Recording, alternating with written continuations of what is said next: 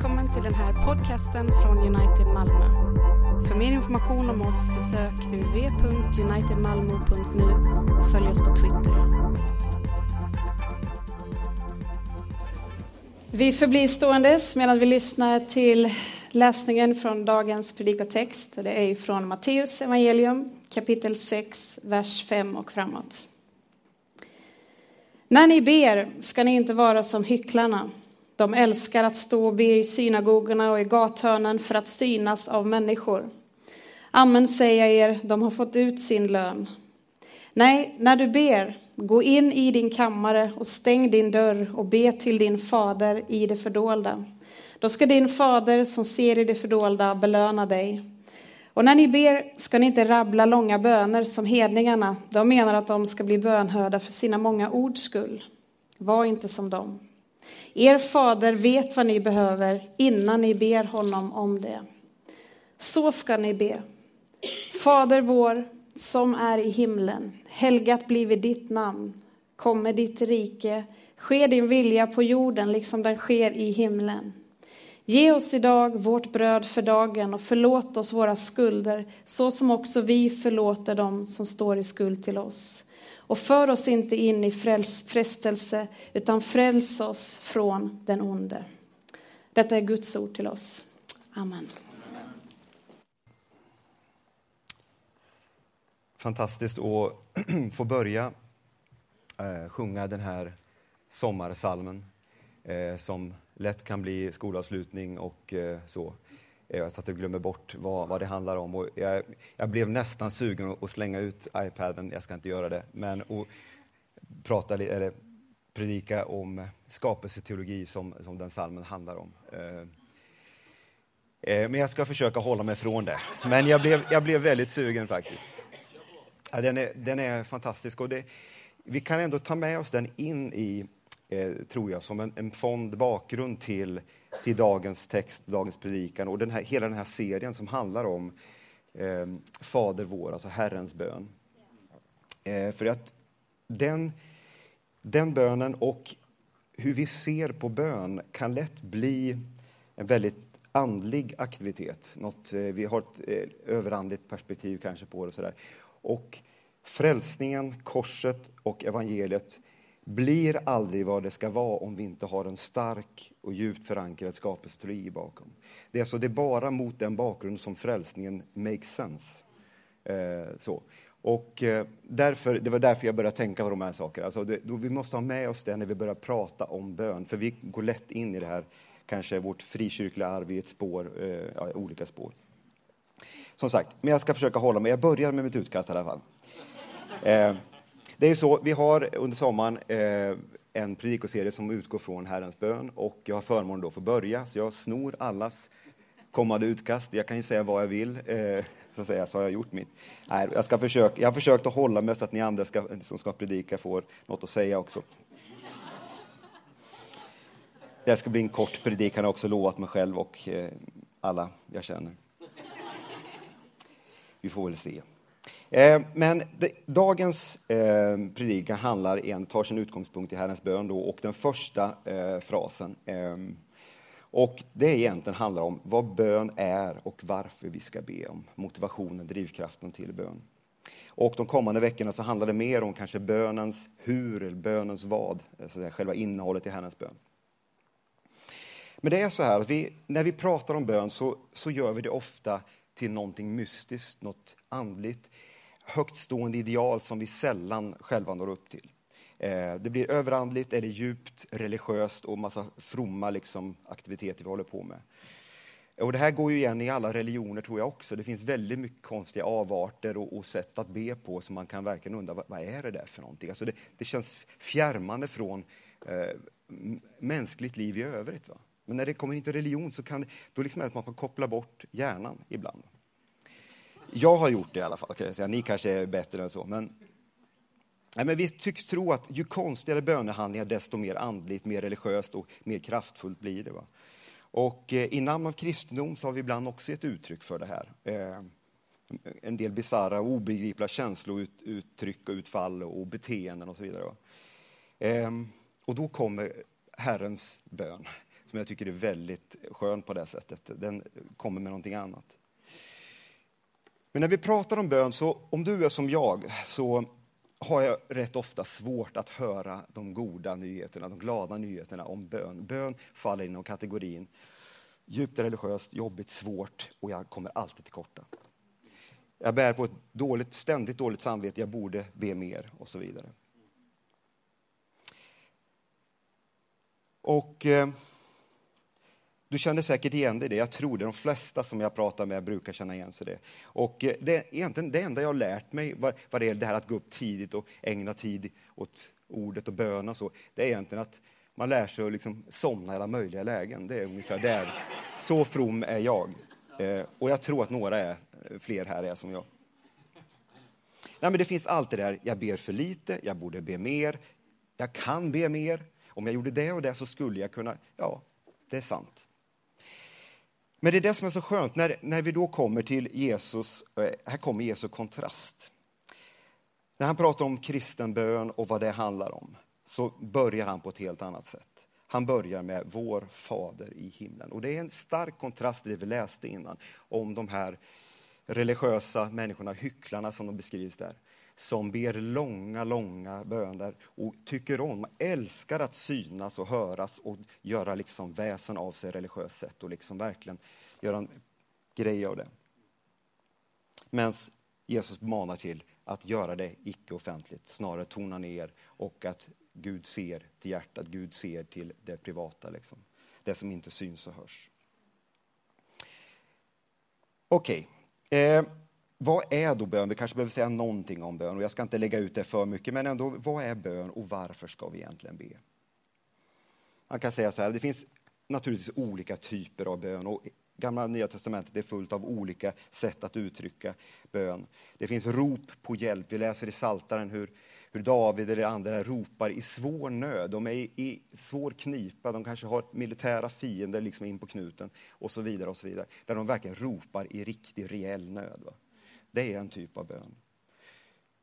Det finns tillbedjansuttryck som liksom flödar över av ord och tacksägelse inför vad Gud har gjort, vad Gud har räddat, frälst från dessa typer av knipor och annat. Så, så det finns en rad olika eh, former för, för bön. Vi kan också tänka oss förbön som vi gör innan vi firar gudstjänst. Vi ber för, för kyrkan runt om i världen, vi, vi ber för andra människors behov och så vidare. Så bön kan vara många olika saker. Men kort sagt, en kort definition på vad bön är, så är det egentligen vårt hjärtas enkla samtal med vår himmelske fader. Vårt hjärtas enkla samtal med Gud, vår gode himmelske fader. Varför ska vi då be? Varför ska vi komma till Gud? Vad motiverar oss till bön? Ja, det finns ju som jag läser i texten olika saker som kan motivera. En del motiveras av att synas, höras. Eh, eller att liksom, ja, göra sig ett namn eller någonting sånt. Det finns massa olika felaktiga, konstiga motiv eh, vi kan ha. Men för det första så ber vi för att vi är syndare i behov av Faderns nåd. Det är utgångsläget. Vi människor vi är trasiga, vi är skadade. Vi bär på ett dödligt virus som i vilken sekund som helst kan liksom slå ut oss. Få oss att göra saker som vi inte vill. Eh, att förstöra, vi säger någonting som skadar en relation eller någonting så vidare. Vi, vi gör saker som, som alltså det finns någonting skadat, trasigt i oss. Och synd brukar man säga att det är, det är att vi missar målet. Och det är precis vad det här handlar om. Och vi såg det i den här texten, hur hycklarna de verkligen missar målet. De har fel motiv och gör det på fel sätt. Och Jesus liksom tillrättavisar det också. Men det är ju lätt att tänka så här att de är hycklarna, det är ju någon annan. Va? Det är ju, jag vet inte. Men evangeliet till oss idag, det är att det är du och jag som är de här hycklarna. Det är liksom bottom line, det är där vi måste börja. Jag tror att ordet träffar oss där. Att de där motiven, felaktiga drivkrafterna, de finns hos oss alla, vare sig vi vill eller inte. Och det är det som är det här dödliga viruset som vi inte blir kvitt. Som vi behöver komma till gudstjänsten för att få liksom vårt vår beskärda del. Vi behöver medicinen eller liksom injektionen så att vi kan stå, stå pall emot medicin, eller mot eh, sjukdomen, mot viruset. Och det här är liksom någonstans utgångspunkten som Jesus börjar med. Och Jesus visar oss på ett väldigt skönt sätt, väldigt avdramatiserande sätt vad bön är. I kontrast till de här hycklarna, eh, konstiga religiösa människorna. Han visar oss en annan väg, visar oss vår himmelske fader. När han säger så här ska ni be. Vi ska också be för att vår fader i himlen har bett oss och befallt oss att be. Det är andra eh, motivet egentligen, eller orsaken. Eh, Gud kallar oss att söka efter och be om att Guds rike ska ske här på jorden. Och det gör vi genom att be Herrens bön. När vi ber om våra synders förlåtelse, när vi ber för, för vår nästa, när vi ber för det dagliga brödet, vår, ja, vår inkomst, vårt uppehälle. Och det är det som är så skönt, att, att bönen här gör oss mer mänskliga. Den gör oss mer lika Människosonen. Så att du och jag sist också kan säga och stämma in med Jesu, Jesu bön, ske din vilja och inte min. Det är korsets väg och det är det som bön handlar om. Att vi blir mer mänskliga. C.S. Lewis han har sagt så här om varför vi ska be. Vi ber inte för att ändra på Gud, även om vi ibland får för oss det. Eller för att tvinga honom att göra något. Vi ber för att Gud ska förändra oss. Så det handlar om att ha ett helt annat fokus. Och vi tror väl ibland, ganska ofta, att vi kan, om vi bara vrider om, ge tusen nålar, så att Gud till slut tröttnar på våra böner, va, så kanske vi ändå kan trötta ut honom. Och få honom att göra det vi vill. Som sagt, vi ska be för att Gud har befallt oss till det och att det är så Gud verkar. Men om vi går mer in då på, på bönen, Herrens bön, så börjar eh, Jesus med att förklara eh, hur de ska be. Och det första är då, han säger vår fader. Jag har ju bara den där lilla korta, vår fader i himlen, den lilla korta frasen. Och det finns ganska mycket att säga om det, men om vi börjar där då, vår, vår fader. Det uttrycker att vi tillsammans med vår nästa närmar oss Gud, närmar oss Fadern. Det är inget exklusivt. Det är inte din, det är inte min fader. Det är liksom ingen privat Gud som vi har snickrat ihop, som vi kan bestämma lite över. Utan det är hela skapelsens fader. Allas vår fader. Så när vi som kyrka ber och bekänner vår fader, så bekänner och bevarar vi andens enhet i kyrkan över hela jorden. Vi stämmer liksom in tillsammans med hela kroppen.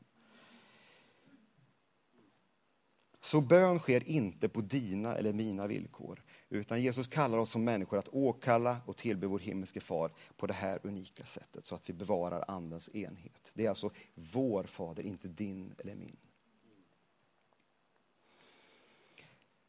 Vår innebär också att vi som kyrka ska be gemensamt. Det är någonting kollektivt. Det är ingenting som vi bara gör. Vi läste tidigare om det här med att gå in i sin kammare och det är ju naturligtvis viktigt eh, att man har något slags privat böneliv tror jag.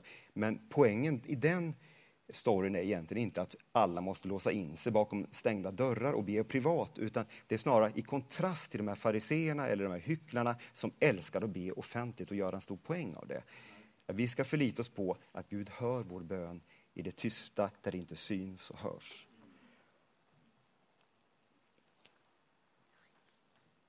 Vi kallas alltså att, att be och göra det gemensamt, kollektivt. Vi kallas att be med och för varandra. Och det är det vi gör i gudstjänsten på olika sätt. Egentligen är hela gudstjänsten en enda bön som vi stämmer in med, som på olika sätt tar sig uttryck. Så det, bön är inte först och främst någon privat eller andlig disciplin som vi övar upp sådär i det privata. Utan det handlar om dig och mig, vår nästa, inför Fadern. Vi kan inte gå inför Fadern om inte vi har det okej okay med, med omvärlden runt omkring oss. Nu ska jag inte dra det för långt, alltså, men ni förstår att det, det, har att göra med våra relationer, hur vi, hur vi hänger ihop med släkt, familj, vänner, ovänner. Alltså, har vi, har vi det liksom rättställt inför Gud? Det är därför vi kommer och behöver få det rätt ställt inför Gud naturligtvis. Men det här, Herrens bön handlar om att förlåta andra, be om förlåtelse för oss själva. Det handlar om vårt dagliga fysiska bröd och så vidare. Och det är någonting vi måste göra gemensamt, kollektivt. Det andra ordet då, vår fader, om vi ska betona det. Det finns enormt mycket att säga om det här, men det, det handlar om vårt ursprung är i vår himmelske fader. Jesus identifierar och liksom placerar oss i rätt förhållande när vi ska be. Att vi kommer från vår himmelske fader. Det är ingen människa som har tänkt ut, ordnat det här, ingen slump, utan vi kommer ytterst sett från vår himmelske fader. Fadern har skapat dig och mig, alla, hela skapelsen. Och han har sin hand med i skapelsen. Han fortsätter sin kreativa skaparanda genom historiens gång. Gud är aktiv i sin skapelse. Och vi får liksom vara med på ett hörn där. Så Gud tar hand om oss, försörjer oss, som vi sjöng i salmen. Alltså det växer, det gror, fåglar eh, får ungar. Allt det här, det är en del av Guds fantastiska skapelse. Och det är också en del av bön. Så det här, när vi ber till vår Fader så betyder det eh, ganska många saker, men några saker vill jag lyfta fram. Den här bönen är personlig och innerlig. Om man läser Matteus så ser man att det beskrivs en ganska innerlig relation just med Fadern och med Sonen på ett väldigt speciellt sätt. Och, eh, fadern nämns massor med gånger igenom. Jag kommer inte ihåg hur många gånger det nämns i, just i Matteus, men det, det är fullt av det överallt. Och det, det är just en, en, väldigt nära, intim relation mellan fadern och sonen. De har en speciell liksom, förhållande. så. Och vi får ju nåden och äran att dela den här innerliga relationen, gemenskapen mellan fadern och sonen. Vi får dela den med vår himmelske skapare och fader.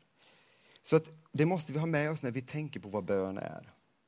Att det är ingen liksom abstrakt gudomlig princip eller någon opersonlig kraft, energi eller något sånt vi håller på med. Någon, någon filosofisk idé om rättvisa. Någonting. Det är inga liksom, etiska principer som det handlar om. Utan det handlar om en personlig innerlig relation till Fadern. Och Jesus vid flertal tillfällen använder just ett väldigt speciellt uttryck faktiskt för att visa det här. När han säger Abba, Fader. Och det finns nämnt i flera ställen i Nya Testamentet. Men det är ett väldigt speciellt ord som handlar just om, om förtrolighet. Och det är just ett, ett, barns, ett litet barns uttryck till en, en pappa. Så det, det, är ett ord och en enkel vädjan från ett barn att hjälp mig, liksom. pappa, det är en förtrolighet. Och det är precis i den relationen, det förhållande vi kommer inför Fadern. På grund av Jesus Kristus. Så du och jag, vi får och för er som har barn nära er eller som har barn och ni som inte har barn, ni kan se att barn beter sig på olika sätt och ibland mer eh, trevligt, ibland mindre trevligt. Eh, men barn är väldigt omedelbara, direkta. De kommer liksom oförskämt och bara kommer och begär. Liksom. Och det är någonting av det som Gud vill ha hos oss. Han vill ha det där omedelbara, liksom, pappa kom, liksom, hjälp mig med det här. Jag vill visa dig det här. Va? Jag tycker Martin Luther också eh, beskriver det här väldigt bra när han pratar just om eh, Fader vår, om bönen. Han säger så här. I dopet så föddes vi genom tron till Guds barn. Och här får vi som små barn hjälp med att åkalla och be till vår Fader om det vi behöver som Guds barn. Och jag tror att just han säger lite så, det, är lite, det låter lite barnsligt och gulligt, för att det är en väldigt förtroligt och innerlighet som, som uttrycks i det här. Att Gud hjälper oss, Gud ger oss en bön att be. Vi har Herrens bön här och vi får använda den och närma oss Gud lite taffligt sådär, va? Vi, vi prövar oss fram och så. Vi är som små hjälplösa barn inför Gud.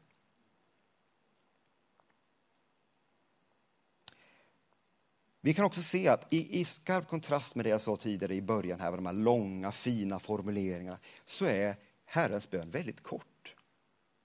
Den är kort och rakt på sak. Och det tycker jag också är oerhört skönt. Alltså på tal om religiositet och det här att vi ska, vara, vi ska göra det så krångligt och svårt. Och ju, ju, ja, ju lustigare det är, liksom, desto bättre. Va? Det, då tror vi att ja, nu har det verkligen eh, fått bönesvar, för nu har vi hållit på riktigt länge. Va? Jag ska inte gå in och beskriva alla saker som jag har hållit på med i, i min ungdom, men eh, ja, det får vi ta någon annan gång. Men det, det är liksom som att tron på att bara vi gör det riktigt krångligt och svårt och besvärligt, då kommer Gud höra bön. Va?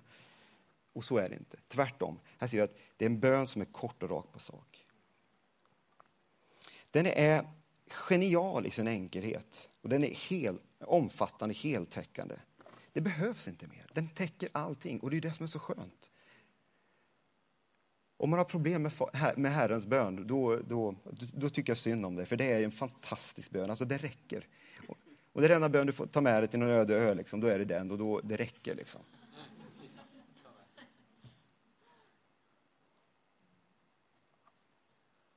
Så det behöver inte vara långt och krångligt. Nu menar jag inte att du inte får be länge om du vill det, det är absolut inte så. Men det är rätt skönt också att veta att vi behöver inte be. Det räcker att vi nämner det för Gud, så har vi gjort det, så får vi lita på det. Och då får vi i all enkelhet och det här barnsliga sättet liksom komma och liksom ropa eller skrika. Och jag vet att, nu gör inte mina barn, jo de kanske gör det, jag vet inte. Eh, nej men det här, pappa, kom!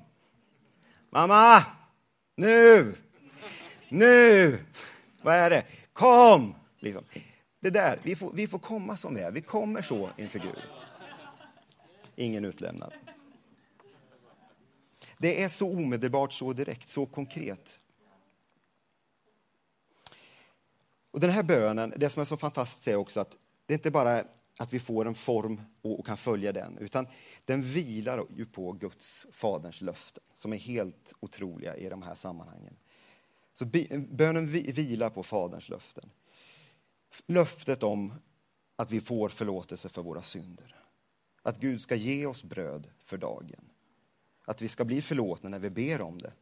Att vi inte behöver gå och älta allt vi har gjort, utan vi kan nämna det, bekänna det och sen får vi lita på löftet om syndernas förlåtelse. Och det är en, en övning i sig, att våga lita på det. Så det. Och det kan ju ta lite tid och det är därför vi gör det varje söndag också. Men det är viktigt att vi utgår från Faderns löften och det kan göra oss trygga och vissa i vår bön. För Fadern är enligt sitt löfte god mot både onda och goda. Han är god mot både onda och goda. Han väljer inte ut på det sättet, ja, det, ja, vi går inte in den dörren. Men Gud visar sin allmänna nåd, sin generella nåd mot alla människor. Han låter solen gå upp, han låter det regna oavsett vem vi är. Och Det här är en otrolig tröst för oss, en uppmuntran i de här Jesusorden. Och vi kan läsa det i Matteus 5, 44. Då säger Jesus så här. Älska era fiender och be för dem som förföljer er. Då är ni er himmelske fars barn. För han låter sin sol gå upp över onda och goda och låter det regna över rättfärdiga och orättfärdiga. Så vår fader är nådefull mot allt och alla och god mot allt och alla. Och det är ju väldigt skönt för det är ju du och jag är också både god och ond. Alltså det finns mycket gott, det finns också mycket som inte är så gott i oss. Vi som har den här Dr Jekyll och Mr Hyde personligheterna, det är en tröst för oss. Att Gud låter sin nåd eh, vila över oss varje dag, vare sig du vaknar på dåligt humör eller inte. Om du gör något fel eller inte, på jobbet eller hemma. Så vet du att Guds nåd, den är ny varje morgon. Och Det här är löfte som vi måste vila på, som vi utgår ifrån när vi kommer till Gud i bön. Ett annat löfte är att vår himmelske fader känner våra behov innan vi ber. Redan innan vi ber. Det är inte så här att ibland så tänker vi kanske på Gud som att han är liksom vår närmaste chef. Att vi liksom håller honom informerad, uppdaterad om hur det går i våra liv och sådär. Va? Ja, Gud, du vet den här situationen. Jag var lite knepigt här och liksom jag styrde lite med det här och så, blev det så och sen så, ja, du vet. Eh, och försöker man förklara. Så, så är det inte med Gud. Allt det du har tänkt, minsta tanken, när det kommer in i din lilla hjärna så, och när du, ett ord kommer på dina läppar, innan dess så vet Gud det. Det är skriftens ord. Psalm 119 så läser vi att om vi gömmer oss längst ut i havet eller om vi åker ner i dödsriket, då är du där. Vi kan inte gömma oss för Gud. Vi kan uppleva att vi är långt borta eller nära, men vi kan inte gömma oss för Gud, utan Gud är alltid närvarande. Och Gud känner oss utan och innan. Och det är också ett enormt löfte att vila på. Alltså det, man behöver ju knappt be. Alltså man kan ju bara, tack för att du vet hur jag har det. Det kan ju också vara skönt för någon som känner att det är jobbigt att be länge. Då kan du bara liksom stanna upp lite nu och då och tacka för att Gud har full kontroll. Så löser vi det. I Matteus 6.31 så står det Bekymra er därför inte och fråga inte vad ska vi äta eller vad ska vi dricka eller vad ska vi klä oss med? Allt detta söker hedningarna efter. Men er himmelske far vet att ni behöver allt detta. Vi kan alltså slappna av i stressen och hetsen över hur ska det gå, hur ska det gå med mat? Har, har vi mat? Har vi pengar så vi klarar att betala? Alltså, jag, jag vet, det där är en oerhört frustrerande och jobbig situation. Men någonstans så får vi lämna det till Gud också och veta att Gud vet allting. Vi, vi ska inte söka efter det där. Gud vet att vi behöver det, så vi får nämna det och så får vi stanna där. Och Gud kommer att ta hand om dagen och morgondagen. Så att nämn det för honom, nämn dina behov och förtrösta på honom. Jesus säger också på ett annat ställe att vi vet att en sparv inte faller till marken utan att vår himmelske far vet om det. Och om någon har ett lamm som faller ner i en brunn, eh, och även om det inträffar på en sabbat, så drar man ju upp det naturligtvis. Och sån är vår himmelske fader. Han skrider till verket och räddar oss, hjälper oss och vet om allt som händer. Och det är också det löfte vi kan vila på när vi närmar oss Gud i bön. Ett annat löfte är att Fadern ger oss goda gåvor. Matteus uppmuntrar oss vidare till det här i, till, till bön och tro i Matteus 7 och 9. Där står det att vem av er ger sin son en sten när han ber om bröd? Eller en orm när han ber om fisk? Det är helt absurt va? Om nu ni som är onda förstår att ge goda gåvor till era barn, hur mycket mer ska då inte er far i himlen ge det som är gott till de som ber honom? Den här retoriska frågan, alltså svaret är ju självklart. Om du och jag, vi tänker på våra barn, fixar deras födelsedagar, vi, vi, liksom, vi ser till deras, försöker se till deras bästa eh, efter bästa förmåga. Eh, hur mycket mer ska då inte Fadern i himlen göra det för dig och mig? Och det är på den här solida grund som vi kommer och ber Fader vår. I enkel tro och förtröstan på de här löftena så ber vi till Gud. Så till slut. Vår Fader i himlen. Vad betyder det här med himlen? Jag ska inte bli för långrandig där. Men uttrycket i himlen, det handlar om att vi positionerar oss själva. Allt vi gör, allt vi ber relateras till vår skapare, vår fader. Den store liv, livgivaren. Så vi kommer och bekänner att hela vårt liv, varenda andetag vi drar, den mat vi stoppar i oss, kläderna vi har på oss, allt det här det ytterst sett så kommer det från Gud. Det har sitt ursprung i Gud, skaparen, livgivaren. Det kommer från hans goda hand. Det gör också att vi tacksamt tar emot eh, och erkänner vem, vem det faktiskt är som ligger bakom allting. Och Det gör också att vi kan tillbe skaparen och inte det skapade. Att vi inte stannar vid det, liksom det materiella, det fysiska, det som är skapat. Naturligtvis finns det en risk att vi, vi kör fast i det vardagliga, det triviala liksom, eh, och glömmer att vi är eh, från Fadern. Men det är inte så att det är inte så att livet i sig, alltså de här goda sakerna som tillvaron bjuder, det är inte så att det är ont i sig. Det är inte innehållet i livet, det är inte vårt mänskliga liv som är, är något problem, utan det är ju faktiskt Guds gåva till oss. Och det är det vi ska leva, förvalta. Det är det vi har fått. Så det är liksom inget annat liv. Bön handlar inte om att du ska be om ett annat liv. Second chance, liksom, något annat. Något annat. Hoppas att jag liksom återföds i någon, i någon roligare till, del av världen eller något sånt. Va? Utan vårt mänskliga liv är en gåva från Gud och det ska vi förvalta. Och för en del kanske det upplevs som mer jobbigt, för andra känns det väldigt skönt. Eller både och. Men det är just i det här jordiska livet som du har hamnat i, som du lever i nu, det är där den här bönen, Herrens bön, kommer in. Den rör allt det där. Så bön handlar om dina befintliga relationer. Det handlar om din nästa, vem den är. Det gäller på jobbet, den där jobbiga chefen eller den jobbiga medarbetaren. Nära vänner, familj, underbara eh, personer. Men också de besvärliga grannarna som inte liksom ger upp. Tycker man ska klippa häcken eller gräset eller vad det kan vara. Efterhängsna personer. Allt det här, hela ditt liv berörs av Herrens bön.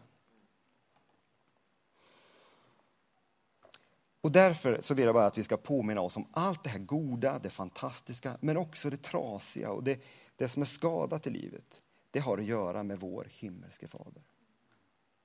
Och det är i ljuset av det vi ska se eh, Herrens bön. Det är så vi ska närma oss Gud.